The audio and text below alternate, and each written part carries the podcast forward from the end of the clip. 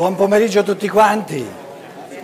È una cosa allucinante che in Italia cominciamo 4 ore, no, 5 minuti in anticipo. Però questi 5 minuti non sono per il seminario, ma per chi c'è, per chi c'è vorrei 4 minuti, via, eh, presentarvi questo libricino, questo piccolo scritto. Eh, il senso è anche di, fossero qui delle persone che stanno ancora godendo la siesta, di rovinargliela la siesta però, eh, non il libricino. Allora, forse qualcuno di voi l'ha sentito, questo non, non c'entra direttamente col seminario, capito? Perciò mi ci metto 5 minuti prima dell'inizio del seminario, per coloro che dicessero ma, ma come, vengo a sentire il seminario e mi mi fa propaganda dei, dei suoi cosi. Eh, riassumo velocemente, c'è qui qualcuno in sala che si interessa più o meno all'antroposofia? C'è qualcuno? Sulla mano. C'è qualcuno? Però anche un sacco di gente che non gli interessa proprio. Va benissimo, eh, noi qui... Eh, il motto di, dei nostri incontri qual è? La libertà c'è per tutti, quindi va tutto bene. Allora, comunque c'era un bel po' di gente che si interessa all'antroposofia. Negli ultimi tempi, è già, è già stato pubblicato il primo volume in Germania, un professore mormone all'Università dei Mormoni, Utah, Profo, nel, negli Stati Uniti, di origine tedesca, quindi la sua lingua materna è tedesca, professore in un'università dei mormoni in Germania, uno che, un tedesco, che la sua moglie è mormona, hanno sei figli, adesso insomma è diventato mormone anche lui, non lo vuol dire ad alta voce, ma insomma... Ehm, lui, esperto in computer, eccetera, si è fatto nel corso degli anni, eh, si è, eh, sta editando le opere, quindi le opere scritte, non le conferenze di Steiner, le opere scritte, di cui fa parte anche la filosofia della libertà. Ne ha già sfornate due, pubblicate due, e, e la, il cristianesimo come fatto mistico e la mistica, papà papà, un titolo molto lungo, eh, come si chiama in italiano? Come l'avete chiamato in italiano? La mistica all'alba della vita spirituale dei tempi nuovi e il suo rapporto con la moderna, non poteva fare come, cioè, ti tirano un po' più corti sto Steiner. Allora, in quanto apparato critico, i testi di Steiner, la cosa, la cosa eh, bellissima se volete, lui si è procurato tutte le edizioni, perché Steiner di edizione in edizione ha cambiato cose, insomma, ha precisato, soprattutto dove era stato frainteso, ha cercato di esprimersi meglio, eccetera, eccetera, eccetera. Già la filosofia della libertà vediamo che ci sono due edizioni, insomma, con dei cambiamenti o delle aggiunte, perlomeno delle aggiunte molto significative. Il cristianesimo come fatto mistico, per esempio, Stein, la seconda edizione ha cambiato parecchio, anche cambiato proprio. Ora, per quanto riguarda l'edizione critica dei testi di Stein, è una gran bella cosa. E, da un secolo ci sono queste opere e il lascito di Rudolf Stein avrebbe dovuto questo, far, fare questo lavoro già da molto tempo, un'edizione critica dove il lettore non ha soltanto l'ultima edizione di Steiner, ma proprio la genesi del, del testo. Ciò che, questo detto fra parentesi, eh, ciò che invece non, eh, non serve a questo, a questo tipo di... perché i testi di scienze dello spirito non sono uno studio accademico. Sono per masticare. Ora, adesso mi trovo a, a riassumere cose molto complesse. Il, il mondo accademico, professori all'università, eccetera, il loro dogma fondamentale è che non esiste verità oggettiva, esistono solo opinioni. A seconda di come le strutture del cervello, dov'è lo scienziato che c'era qui oggi? Non c'è più, è sparito. Se, se, se, ha, no, no, no, mi ha ringraziato prima di andare via, eh, era tutto, tutto, tutto, contento, peccato che non c'è più. Eh, um, a seconda di come il tuo cervello è strutturato saltano fuori questa opinione, questi pensieri, eccetera, eccetera, ma non c'è una verità oggettiva. la scienza dello spirito arriva proprio con, con, con l'intento di, come dire, eh, trovare la verità oggettiva. Questo ci occuperà nel corso dei seminari, una questione eh, fondamentalissima. Per cui eh, anche nel, nel, diciamo, nella, nell'edizione dei, dei testi, quello che preclude, proprio rende impossibile un eh, una lettura che, che, serva da nutrimento spirituale, se volete, dello spirito, è che tutti i cambiamenti di Stein, punto e virgola, poi quali edizioni alla fine di un titolo c'è un punto, quale edizione... Tutte queste cose tecniche vengono tutte registrate come se fossero uguali a quelle di significato e praticamente ti rende impossibile. Eh, vi faccio un esempio, se, se reggete la, la complessità. 1918 Nell'opera Omnia, per questo mormone non c'è nulla a che fare con l'opera Omnia, voi trovate che la seconda edizione viene posta a base del testo perché dicono, poco prima che Steiner morisse, nel 1925, c'è stata una, una terza edizione della filosofia della libertà, però Steiner non ha cambiato nulla, non ci ha messo più mano. Quindi l'opera Omnia è fondata sulla seconda edizione del 1918. Ti arriva questo mormone e dice, paragona i due testi, che poi in, eh, soprattutto in America, eh, te- vedi, il, non so se avete sentito parlare in Italia del NSA, National Security Agency. Ma non avete sentito che, che, che andavano a, a, a, a, spiare quello che, che diceva la Merkel al suo telefonino? Non si è sentito in Italia. Quindi quindi in, in, in, America ancora di più la possibilità di, di paragonare testi all'infinito, i computer fanno una, una, cosa, una cosa allucinante. Allora ti fa, paragona questi due testi qui, trova oltre 400 varianti di cui nessuno ha a che fare col significato, ma varianti virgola, punto e virgola, qualcosa che proprio oh, no, di, di, non c'entra nulla col significato. Quindi uno si trova di fronte a un testo di una complessità tecnica tale, perché poi l'apparato critico per indicare tutte, eccetera, eccetera, è molto complesso. Uno si deve fare uno studio soltanto per poter leggere questi testi. Questo riguarda soltanto il merito dei testi di Steiner. Poi la cosa importante su cui ho preso posizione è che questo mormone ha scritto una introduzione, circa 100 pagine, ed è soltanto è prevista una serie di otto volumi, uno, otto, è uscito il quinto volume per ora, soltanto il quinto, con, eh, con questi due te- testi di cui vi dicevo, eh, 100 pagine di introduzione e 100 pagine di eh, Quellen, le fonti. Allora, ne, nelle fonti dimostra che questo Steiner è, raffazzonato perché tante fonti non lo dice, lui copia ma non dice da dove ha le cose e insomma non è scientifico.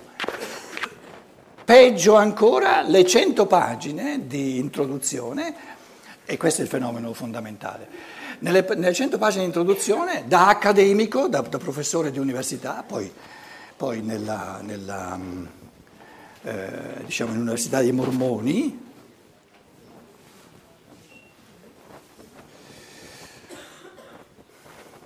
chiediamoci tra di noi, quali, quali devono essere i due nemici per natura, acerrimi della scienza dello spirito? Mondo accademico? Mondo accademico, scientifico che dice, ah ci sei, ci sei o ci fai? Capito? La libertà, eh?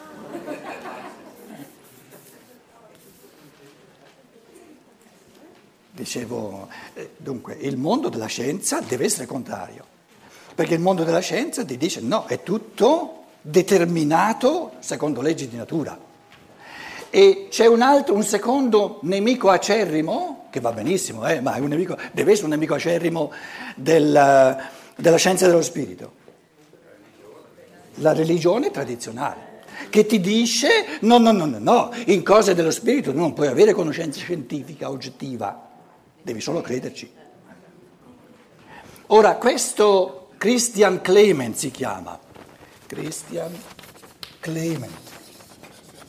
E, e tutti e due, è, un, è un, un professore di università, quindi rappresenta eh, in quanto professore eh, diciamo, il mondo accademico della scienza e in quanto mormone rappresenta il cristianesimo tradizionale. I mormoni sono una setta proprio, eh, se voi avete presente il tradizionalismo, eh, il fondamentalismo americano degli stati del sud, avete i mormoni, una setta fondamentalistica, quindi eh, in fatto di religione. La religione soltanto per la vita privata, perché lì c'è soltanto la fede, non si può dimostrare nulla, e la scienza, per la, la scienza tecnica, per la vita diciamo, pubblica, e lì la religione non c'è nulla a che fare. Quindi nell'introduzione lui dimostra che questo Steiner si è inventato un sacco di cose.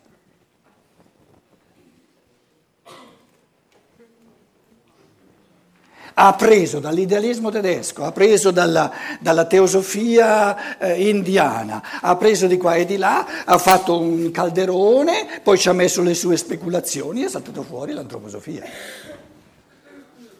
E per, vi dico un esempio. Eh, eh, dice, questo Steiner si permette di postulare, c'è qualcuno qui che mi sa dire cosa vuol dire postulare in italiano? Guido. Lo dicono Guido, non Bruno, Guido. Postulare significa supporre, inventare. Quindi un postulato è qualcosa che tu non puoi provare, ma eh, eh, eh, Galileo, ai tempi di Galileo si conoscevano soltanto tre lune di Giove, Giove. Tre lune, ne ha tantissime, però quelle principali, quelle più grosse, sono quattro. Ai suoi tempi se ne conoscevano solo tre. E Galileo dice, ma ha fatto degli studi, Galileo era Galileo, eh? Dice, ma come? Quelle tre lì si muovono tutte e tre come se andassero, evita- voressero evitare una quarta, perché se non c'è una quarta si dovrebbero muovere in un modo diverso, molto più liberamente. Quindi ha postulato una quarta luna. Quindi il postulare serve alla scienza, de- postulato un'ipotesi, capito? E poi fai un'ipotesi e poi devi verificare l'ipotesi, o verificarla o falsificarla, capito? Però senza ipotesi il pensare scientifico non può andare avanti. Allora lui dice, Steiner ha postulato, ha fatto l'ipotesi, ha inventato che ci sono due Gesù bambini. Per dirvi un esempio, in questa introduzione che lui scrive. Steiner si è inventato due Gesù bambini.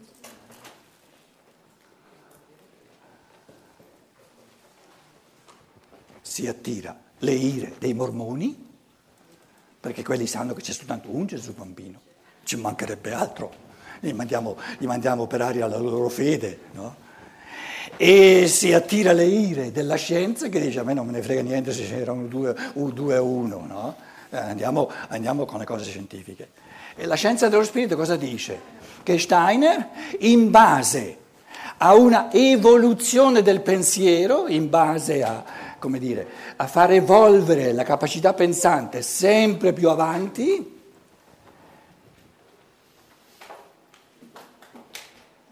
qual è il passo fondamentale?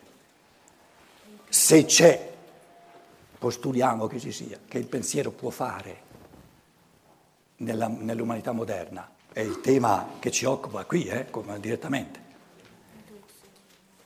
È inutile, chi era quella, quella signora giovane che, che, diceva l'intelletto? Ah, qua sei.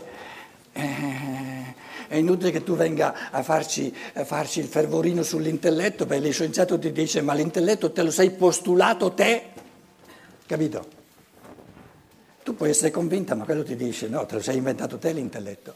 Capito? E ti frega, non è, che, non è, che, tu puoi andare a convincere che c'è l'intelletto. Lui ti dice quello che tu chiami l'intelletto è quello che tira fuori il cervello. Quindi è importante che sinceramente tutti quanti, sia che siamo uomini o donne di fede, sia che siamo scienziati, siamo sinceri nel dire il pensare di, di partenza che abbiamo è quasi, quasi al 100% dipendente dal cervello. Dico quasi, perché se fosse in tutto e per tutto allora non sarebbe passibile di ulteriore affrancamento dal cervello. Quindi se noi, ed è importantissimo, la persona di fede è un passo indietro rispetto all'ateo nell'evoluzione. Vive ancora una goduria che, come dire, che è ipocrita rispetto alla realtà. Parla di uno spirito libero dal corpo che però non c'è, e neanche il suo. Perché lo spirito di Dio potrà essere libero dal corpo, ma io che cosa ho di questo spirito di Dio? Nulla, è una pura astrazione. Lo spirito umano è diventato per tutti, quasi del tutto dipendente dal corpo. Questo quasi mi fa capire, ah, però non è del tutto dipendente dal corpo. Allora lo afferro in quel frammento e questo frammento di, di, di, di passibile liberazione lo rendo sempre più forte, però è un'evoluzione interiore che devo fare. Allora, la scienza dello spirito è il cammino interiore, la trasformazione interiore la, l'evoluzione del pensare, di un pensare che mettendoci dentro sempre più forza di volontà, concentrazione, meditazione, chiamatela come volete, ci metto dentro sempre di più la realtà. Volontà è realtà dello spirito. Non sono i muscoli, capito? Però questa volontà va generata, non c'è in partenza. Allora, il fenomeno Steiner, un fenomeno stratosferico, ha affrancato il suo, il suo, il suo pensare da, dai, dai, processi del cervello in un modo tale che pensa direttamente nell'eterico in un mondo spirituale. E pensando direttamente nel mondo spirituale si comincia a percepire nello spirituale. E percependo nello spirituale percepisce che all'inizio, duemila anni fa, ci sono stati due Gesù bambini. Allora, praticamente questo, questo, questo Christian Clement ti smonta tutta l'antroposofia io non avrei preso, non avrei preso in Germania avevamo già la seconda, la seconda, edizione di questo fascicoletto mio. Adesso Letizia mi, dirà, mi diceva che farà anche, eh, la, anche, qui in Italia la seconda. È un contributo mio a, a, a, dire, a superare l'intellettualismo dilagante nella nostra cultura. No? E qui io dico... Um,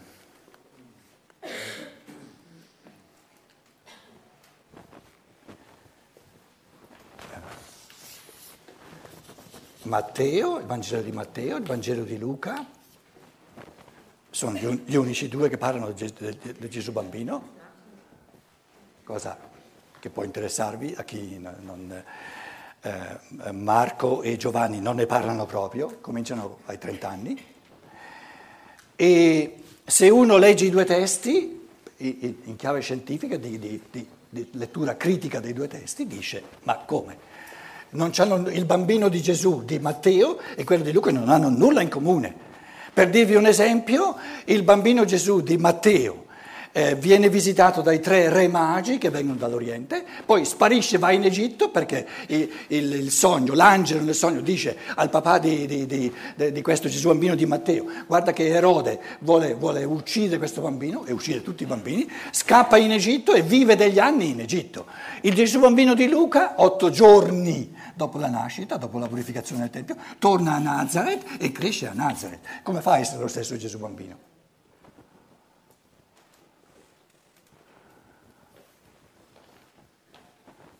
Già un elemento di questo tipo qui vi, vi evidenzia quanto non scientifica sia diventata la cosiddetta fede.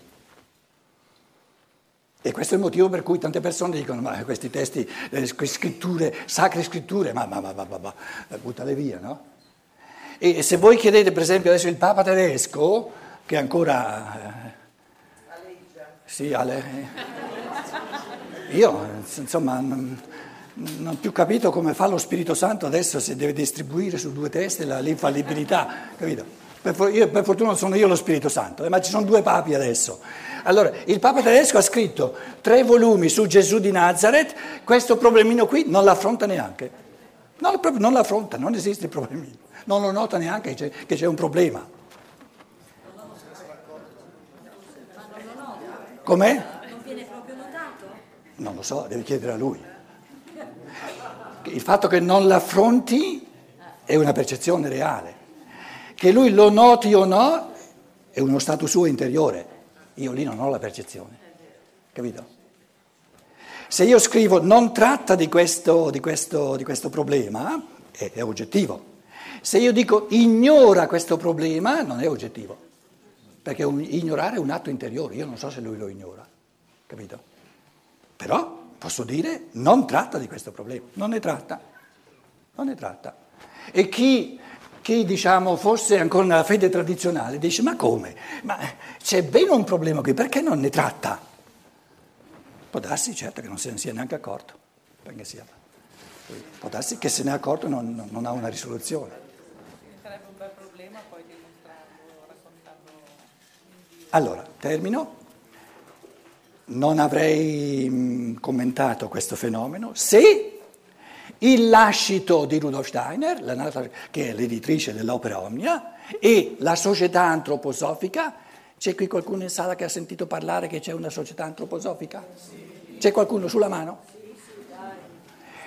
La società antroposofica e il lascito di Rudolf Steiner sono, hanno osannato questo mormone e fa- stanno facendo, già il primo, adesso esce il secondo volume, il settimo volume, stanno facendo di questa edizione di questo mormone l'edizione ufficiale del lascito e l'edizione ufficiale della società antroposofica.